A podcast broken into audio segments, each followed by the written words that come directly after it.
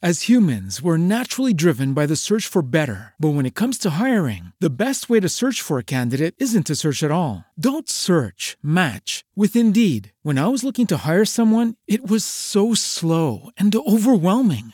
I wish I had used Indeed. If you need to hire, you need Indeed. Indeed is your matching and hiring platform with over 350 million global monthly visitors, according to Indeed data, and a matching engine that helps you find quality candidates fast. Ditch the busy work. Use Indeed for scheduling, screening, and messaging so you can connect with candidates faster. And Indeed doesn't just help you hire faster. 93% of employers agree Indeed delivers the highest quality matches compared to other job sites, according to a recent Indeed survey. And listeners of this show will get a $75 sponsored job credit to get your jobs more visibility at Indeed.com slash podcast. That's Indeed.com slash podcast. Terms and conditions apply.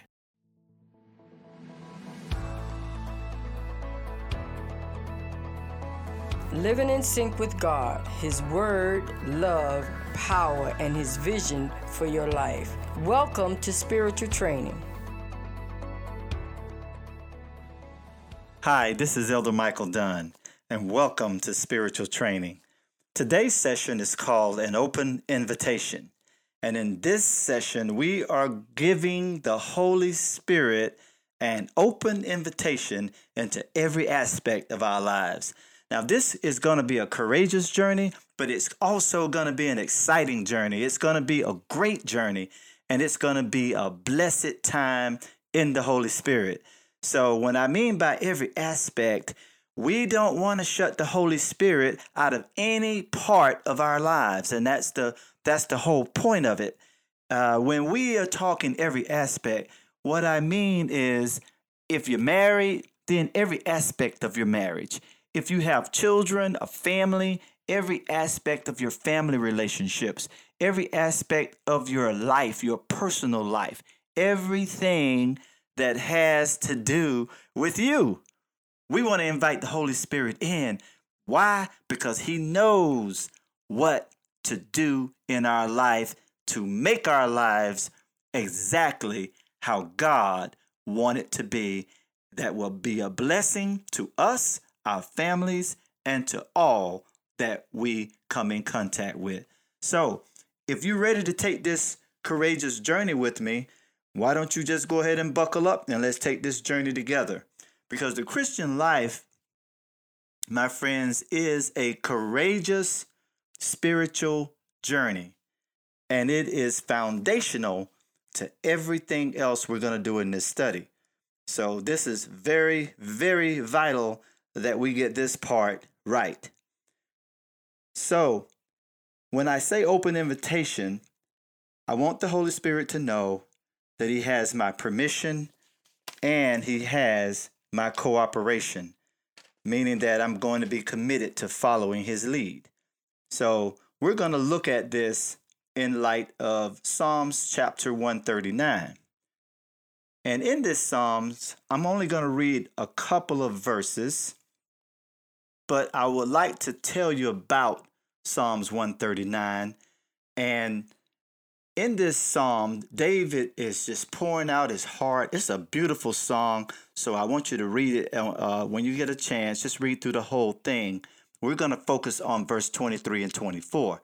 But before we get there, David is just pouring himself out to God. He's praying. He is telling God all these wonderful things. He's saying, God, I thank you because I am fearfully and I'm wonderfully made. He acknowledges that it's God who had created him. He was made by the hands of God. He's special in God's sight. He's a special creation. He told God, even before I was in my mother's womb, you knew me. You know my innermost thoughts. You know everything about me. There's nothing hidden that you don't know. There's nothing that can be hidden because the darkness and the light are the same to you. And everything about his life was just right before God's face. And that's how he saw his life, right before the face of God. Remember the word I gave you, Coram Deo. What takes place in the face of God? Everything about your life. takes place before the face of God. And you see, David understood that relationship with God is a wonderful thing. It's a beautiful thing. You know how he danced out of his clothes. So we know that David loved God. He loved that God was walking with him. He loved to be in God's presence. He loved the Spirit of God. And he understood that the victory that he was experiencing in his life came about because God is with him, not in his own strength, but it was because God preordained his entire life. And so I want you to see how the dynamics of, of his relationship with God and how he looked at things. So we get to this part here in verse 23 and 24. And at this point, David is getting pretty intense in this conversation with God, and he just cries out for God to test him. To test, in other words, test me and see if I'm genuine, because I know that I'm genuine. And this is what we're going to look at in verse 23 and 24 it says, Search me, O God. And you see it has an explanation point. He's like, Search me, O God. Know my heart. Know my heart. Try me. Know my thoughts. And see if there's any grievous or wicked way in me. And if by chance there is, in other words, lead me into the path everlasting. You see, I don't want to be in no temporary paths. I don't want to go and do my own thing. I don't want to try to work things out on my own. I don't want to do any of that stuff. This is what he's telling God. I don't want to do that. I don't want to go through the trial and the error phase phase of life. I don't want to do it my way because I don't know what I'm doing. You are the one who made me. You the one that preordained my life. My life is here because of you. No one knows me like you. And you see, so in this mindset, in this frame of mind, David is pouring his heart out. And he's saying, God, here I am. Here I am. I want to please you. And I'm sure you can just feel that energy of David as he poured himself out to God because his number one priority is pleasing God. He knows if he pleases God, it is the path of fulfillment. So he wanted his life poised for victory. Just like us today, we want our life poised for victory. We do not want to go on our own, stumble through life, and get battered and beaten around through life to the point where we have no strength at all, but we are the people of God who have called by his name. We are these particular people. Just like David saw himself, we also see ourselves so unique before God. So, in light of this, we poise ourselves to be victorious because victory belongs to God and victory is given to God's people. So we, as his people, we endeavor to live in sync with God, his word, his power, his love, and his vision for our lives. So in this psalm, David, he gave God an open invitation, didn't he? He poured himself out. In other words, his innermost being he, he poured out to God. He wanted God to know him, that part of him, the innermost part of who he really is. And you see, this is what we want. Not the person that we show people, not the person that that that we see walking around, but we're talking about that person that you are in private, the real you, the person that you are. That's the person that we opening up an open invitation for the Holy Spirit to come in and do his work. And this is what he does. He does beautiful work. He takes broken things and he fixes it. He takes things that seems to be trash and turns them into treasure. He take things that looks bad and he turns them around for good. This is who he is. So we invite him into that part of our lives because he reconstructs that into something very valuable. Only God can do that.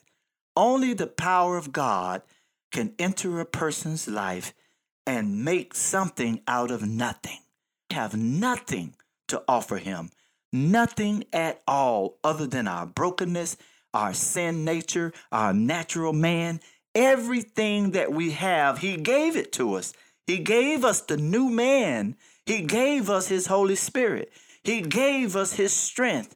He gave us his anointing. He gave us everything that we have that has any value at all. So here we are, like David.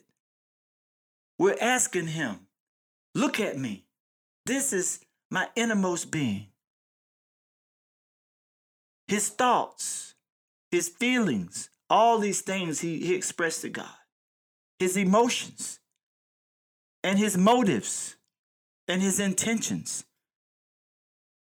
And these, my friend, I call relational building blocks.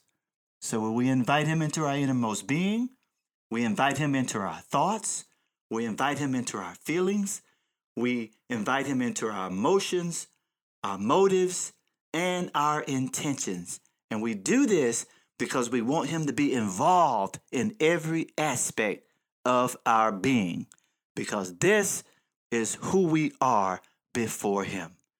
And we, as God's people, are committed to what he is doing in our lives.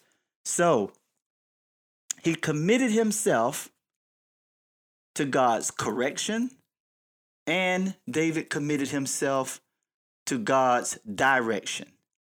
So you see, he was a man who could take some correction, and he was a man who understood he had to follow God's direction. Correction is a necessary part of the Christian life. There's no, he said, every son that comes to me, he said, he chastised that son. He scourged that son. In other words, that God knows how to chast- chasten us for the good and for his glory because we require chastising because of who we are by nature. Because we are people and we're still people that have the Spirit at the same time. But you see, it's a progressive walk with God. So sometimes we don't always do things in the right way, do we?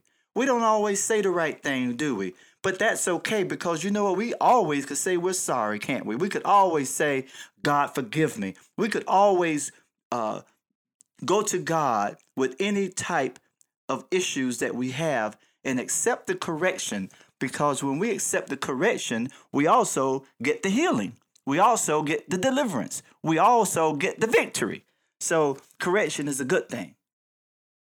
Direction is a good thing.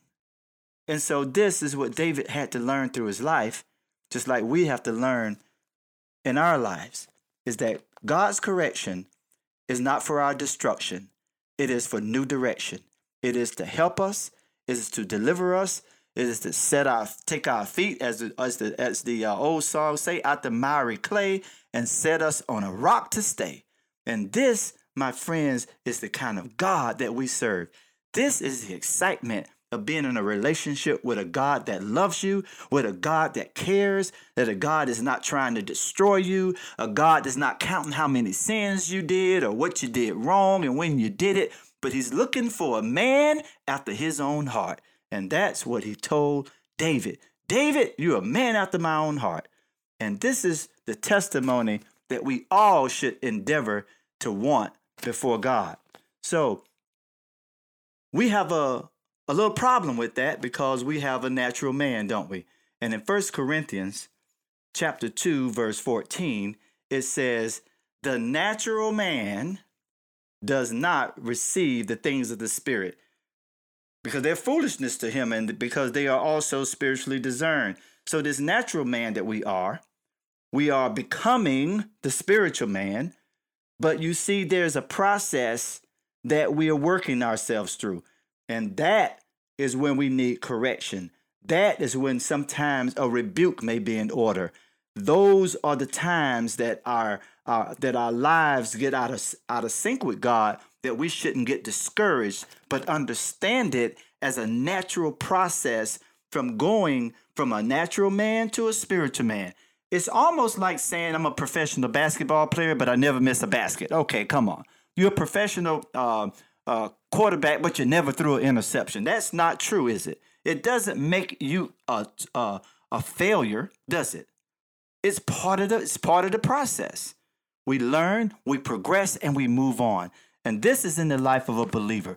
We miss the mark and we repent and we make sure that there's nothing between us and God and we move forward in Him because God is with us and He knows how to restore us in every aspect and in every part of our relational journey with Him. So, God is not here to discourage us, He's here to help us. He doesn't bring condemnation into our lives. What he does is he bring restoration into our lives. So when we look at God and understand all of the things that the Holy Spirit will do in our lives, we will begin to embrace it with joy. We'll embrace it with enthusiasm. We'll know that God wills good for us, and we'll know that He'll cause all things to work together somehow for our good, no matter how bad it seems. But God knows how to turn things around, and He knows just what to do in our individual lives. And we, my friends, can trust God with our lives. So, when it when we are going through the process from being the natural man into the spiritual man, it's impossible to do it without the help of the Holy Spirit, isn't it? Totally impossible. We can't do nothing without him. He said, we can't do nothing. And how can we relate? Because in Isaiah chapter 58, verse 8 and 9, it tells us that our ways are not God's ways, neither our thoughts his thoughts. As far as the heaven is from the earth, and who knows how far that is.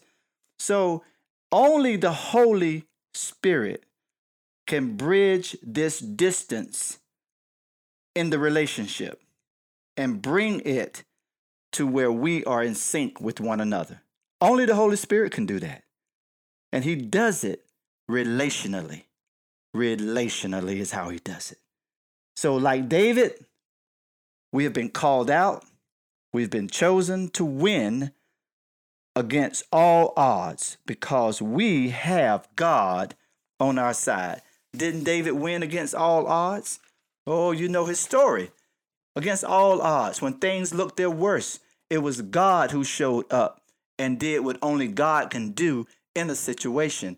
And this is our life. This is how we, uh, this is why we want the Holy Spirit so intricately involved in every aspect of our life because we want Him to get into that situation and bring the victory out of it for us. And that's what we do. This is why we're so excited. This is why we're so joyful. This is why David could dance. This is why he was so confident. He was so confident in God because of who God is, not because of who he was. And you see, this is a powerful way of looking at your relationship with God. In 1 John chapter 2 verse 15 through 17, we see where the battle is coming from. Let's look at verse 15. It says, "Love not the world, or the things that are in the world. If any man loves the world, the love of the Father is not in him. So you see immediately this spirit of the world, it does not want us to love God. You see how that comes in direct opposition to the first commandment, where we are to love the Lord our God, where the love of God constrains us, where the love of God is in us that works through us in this present world. So you see, right from the beginning, we see that this is a system of rebellion and pride that seeks to displace God and his rule. So that's what the world is. And the world is marked for judgment. So, what about the things part? He says, don't love the world or the things in the world because things were given to us for our enjoyment, isn't it? We have uh, the things that we enjoy, we work, we save our money, we buy homes, we buy cars, we buy all the things that we enjoy in this life. So, the things that we have are to be used in a right relationship with God. You see, because things could be taken out of its context, where instead of us having things, in other words, things have us. Instead of us trusting in God, we begin to trust in our money, in our investments, in our ingenuity, and in our all of the things that we can do for ourselves, when in fact our hope and our trust must be rooted and grounded in God and everything we do, we give to Him. So it is the right relationship of having things that's in view in this verse. So let's look at verse 16. It says, For all that is in the world is the lust of the flesh, the lust of the eyes, and the pride of life. This we see in our society in everything that we do, in any types of um, social medias that you see. It's just driven in our society in all types of movies, all types of shows, reality shows, all sorts of lifestyles that is before us feature these as being some type of success. The lust of the eye, the lust of the flesh, and the pride in possessions. What did he say? That's not of the Father, is it?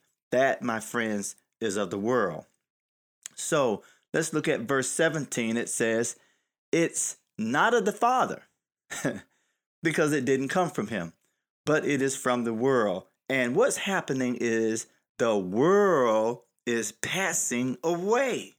You see the futility that the enemy does. He wastes people's time knowing that everything that they're doing it's just gonna pass away. So it's like a, a, a fleeting thing so that you chase all these desires. You chase money. You chase wealth. You chase all of these things when, in fact, when you're a child of God, all these things chase after you. Remember what he said? He said, When riches increase, don't set your heart upon it. Don't be like the world. So when we, as a people of God, we can expect riches to increase. We can expect to have nice things. But we don't want is to get that confused with things having us or being defined by those things or allowing pride to come into your possessions. In other words, you have this nice item that you love and desire, but now you've allowed a spirit of pride to come in. So now you have lifted yourself above your fellows. Now that's where the relationship is broken. So, what we do as the people of God, we maintain this wonderful balance between living in this world and being uh, worldly, as the scripture says. So, it goes on to say, the world is passing away with all of its desires. And now let's look at this. But whosoever does the will of God abides forever. So, my friends, the word of God abides forever. And this is where the people of God places all of their hope because our hope is in him. And until the next time, God richly bless you, is my prayer. If you find these sessions to be beneficial, share them with your family and friends and join us again for another session of spiritual training.